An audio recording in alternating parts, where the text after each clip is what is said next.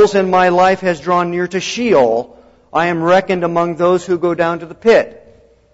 I have become like a man without strength, forsaken among the dead, like the slain who lie in the grave, whom you remember no more. And they are cut off from your hand. You have put me in the lowest pit. In dark places, in the depths, your wrath has rested upon me, and you have afflicted me with all your waves. You have removed my acquaintances far from me. You have made me an object of loathing to them.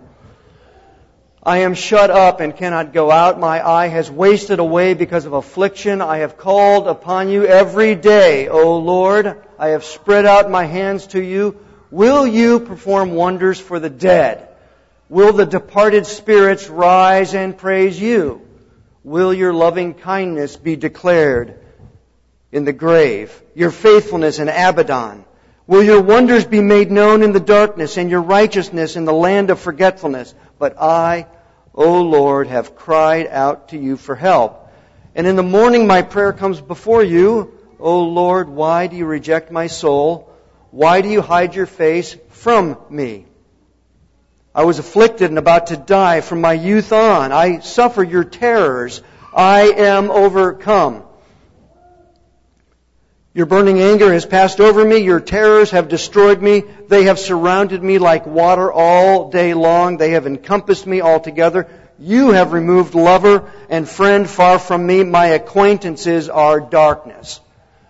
Thus far, the reading of God's Word, and all of God's children said, Amen. May the Lord add his blessing to the reading and the hearing and the application of his word. You may be seated. Now, how's that for a psalm? It is a distinct psalm, an unusual psalm. It is different from all of the other psalms. This one of the 150 is unique. Now, we know that we come to the Psalms as both a prayer book and a song book.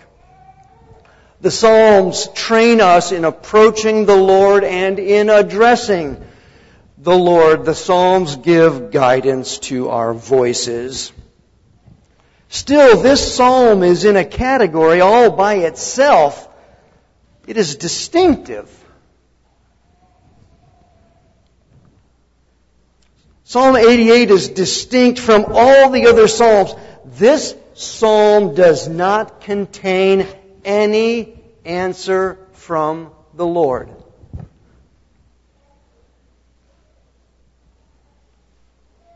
There's no response from the Lord at all. The psalmist speaks, the Lord does not. Now, the Lord's silence is found in a number of Psalms. Some of them even ask the Lord about this silence. How long, O Lord? When will you answer me? Will you be silent forever? Each one of those Psalms contains some note of hope, a reply of some sort some light. The 88th Psalm begins in the depths and ends in darkness. The very last word of this psalm is darkness. Hello, darkness, my old friend. I've come to talk with you again. The psalmist keeps crying out, the voice pierces the murk, shatters the silence, and then the silence returns and remains. It has been pointed out that this psalm is marked by a constant crying out or a calling out. Verse 1, I have cried out to you by day and in the night before you. Verse 2, incline your ear to my cry. Verse 9, I have called upon you every day, O Lord. And verse 13, I, O Lord, have cried out to you for help. It took a Hebrew professor in seminary to point out that the Hebrew words for cry or call here are different in each verse. Four different Hebrew words for call or cry. The crying out is full orbed.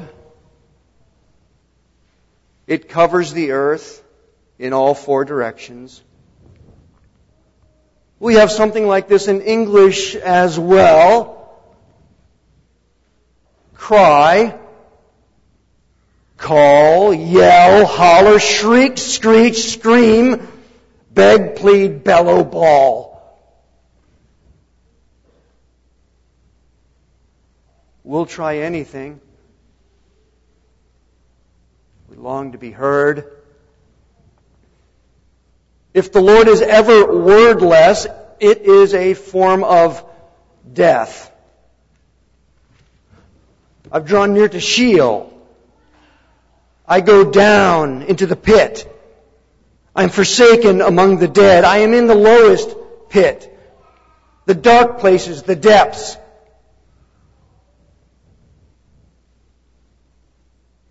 The dead, the departed, in the grave. Wordlessness from the Lord is a form of death. Has God said? The sounds of silence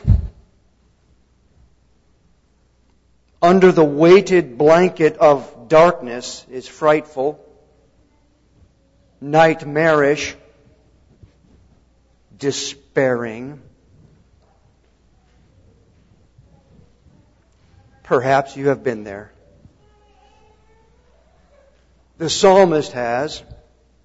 Uh, now,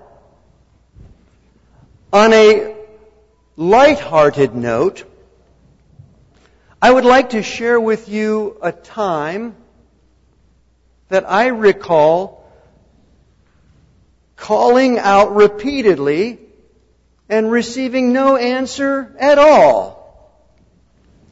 I share this with you now.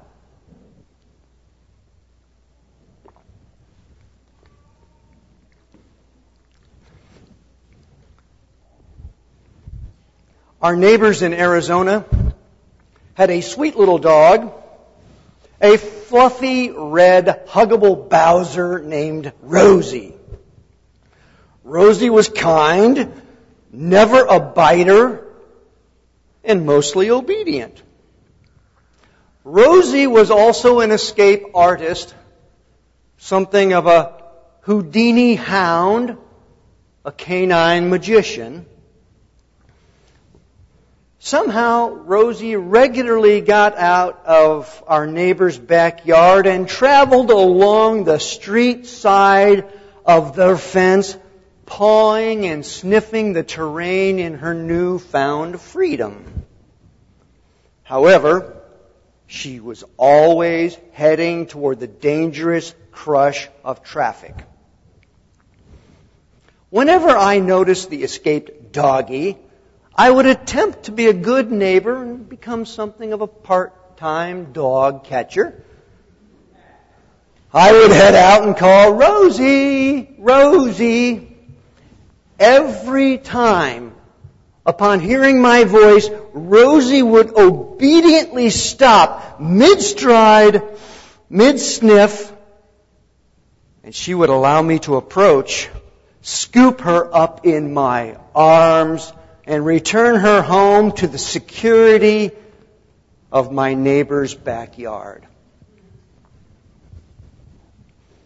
One day, Right before our move to Texas, Rosie escaped again. This provided me with another opportunity to be a good neighbor and to gather this little neighbor doggie and bring her home. So according to the routine, I went out to the street, checked both ways, and called her name, Rosie. She kept going louder, I called again, Rosie! She did not stop. Then, lifting my voice to crazy neighbor volume, I yelled again. Still nothing. Her four paws did not pause at all. Rosie continued toward the busy street, and I took off, beginning a brisk-ish waddle gallop jog to catch the furry fugitive. I continued to call the dog. She continued to ignore me. Because her pace was slow, my waddle jog allowed me to catch up to her. I scooped her up in my arms and began to walk back to our neighbor's place. And during this walk, because I am someone who then and still now talks to dogs who cannot answer, I kept asking the dog, What's wrong with you? Why didn't you stop when I called? What's up? What's going on? I kept asking, and the dog kept silent. No answer. I returned her to the safety of her backyard, and her owner, my neighbor Dave, came out, received his doggie, and thanked me for returning her. You are welcome, I said. And I also used this moment to point out the oddity of Rosie not responding at all I explained she didn't listen this time. She was ignoring me. It's as if she couldn't hear me. My neighbor explained that his dog could not hear, that she was deaf.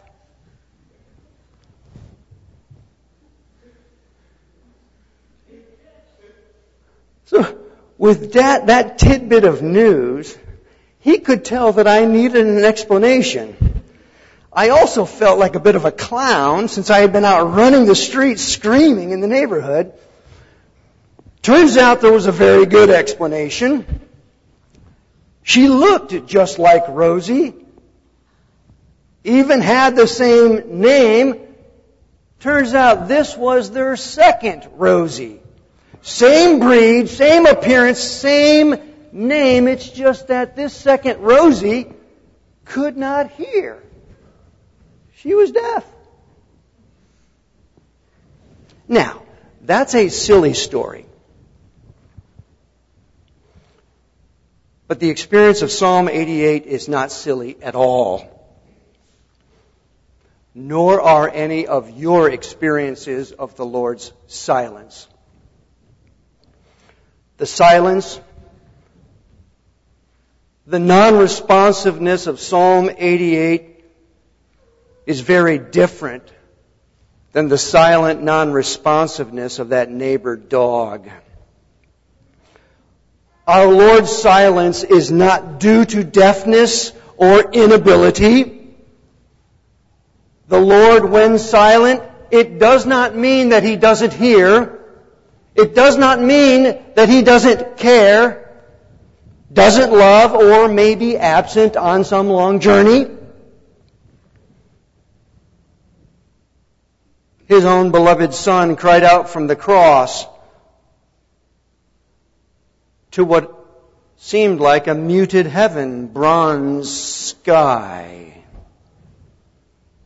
Still, we know that the Lord delights in the prayers of His children. Psalm 34:15 The eyes of the Lord are toward the righteous and his ears are open to their cry. Psalm 145:18 The Lord is near to all who call upon him, to all who call upon him in truth. Still, Our own experience shows that there are times when the Lord is silent. This leads to the question, why might this psalm be in the Bible?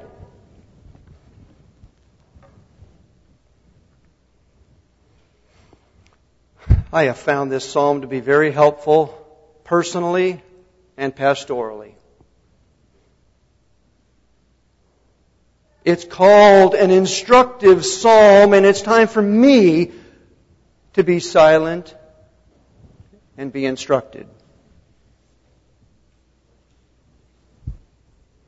This psalm smells real. It reveals the honest texture of life. There are times when we are wrapped in silence and enveloped in the unknown. Even so, during such times, the Lord remains in control and He will reply in His good timing. Thankfully, this psalm shows us that we are not in control and that our calendars are not in charge. Each one of us, we know that we are called to wait upon the Lord. We are just not told how long we are to wait upon the Lord. Our walk with the Lord is a walk, not a sprint. Yet we know and this psalm kindly reminds us that, that, reminds us that life is not made up of 30 minute episodes interrupted by a word from the sponsor or some pop-up ad. This psalm points us to a persistent dependence upon the Lord. day and night, all day, every day. The clinging of a Job or a Mary. we need such reminders because we are lazy. And we need to be bumped and nudged and reminded of our dependence upon the Lord. And that is a good place to be regardless of the situation of word filled or wordlessness. Even if the Lord remains silent, it does not mean that He has changed. If our Lord is silent, He is faithfully silent.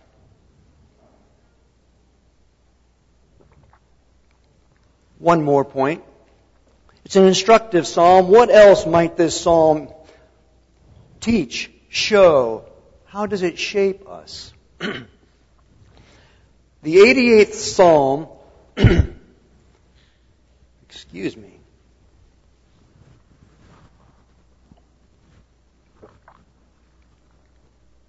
the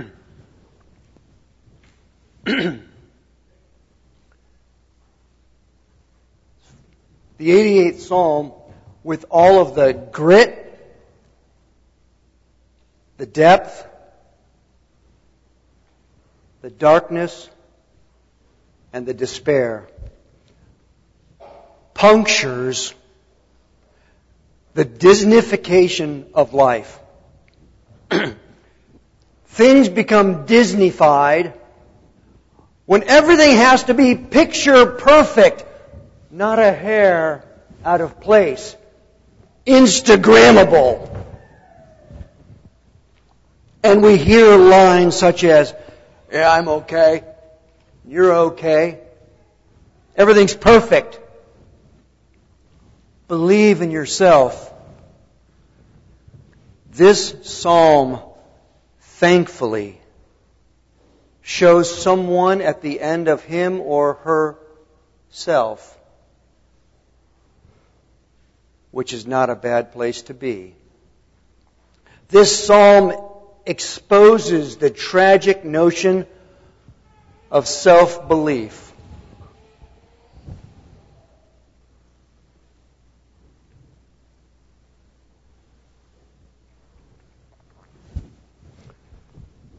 The only psalm without an answer from the Lord. The only psalm without a response from our Lord. After repeated and varied cries, calling out,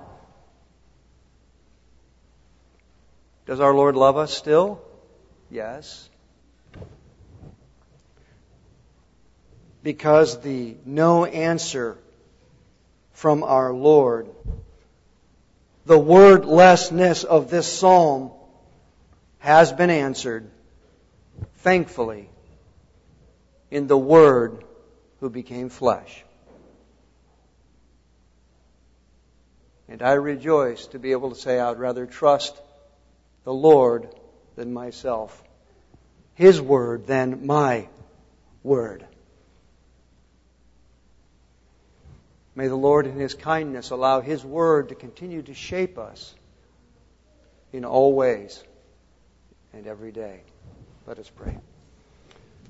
Heavenly Father, we give you thanks through Jesus Christ, the faithful Word, demonstration of your love. And now we ask that you confirm to us that we may be found in Him, not having a righteousness of our own, but one that is always found in your Son through your provision. For we pray in His matchless name. And all of God's children said, Amen. Join me in prayer. Heavenly Father, we praise you for receiving us in your beloved Son. We praise you for the testimony of baptism, whereby you act upon us, claiming us as your own. We give you praise for your Holy Spirit, your presence, constantly cleansing us from the sins, even those that we are unaware of now. But you demonstrate your patience and your love, for you have granted us your word. Welcome accepted, beloved. So we are your children. Enable us now to go forth to the praise and glory of your name as we encourage one another and bear witness before the watching world. We pray all of this in the matchless name of Jesus our Lord, the Word made flesh, and amen. amen. Receive now this benediction. Now unto him who is able to keep you from stumbling and to present you faultless before the presence of his glory with great joy. To God our Savior, who alone is wise, be glory, majesty, dominion, and power both now and forever. And all of God's children said, Amen.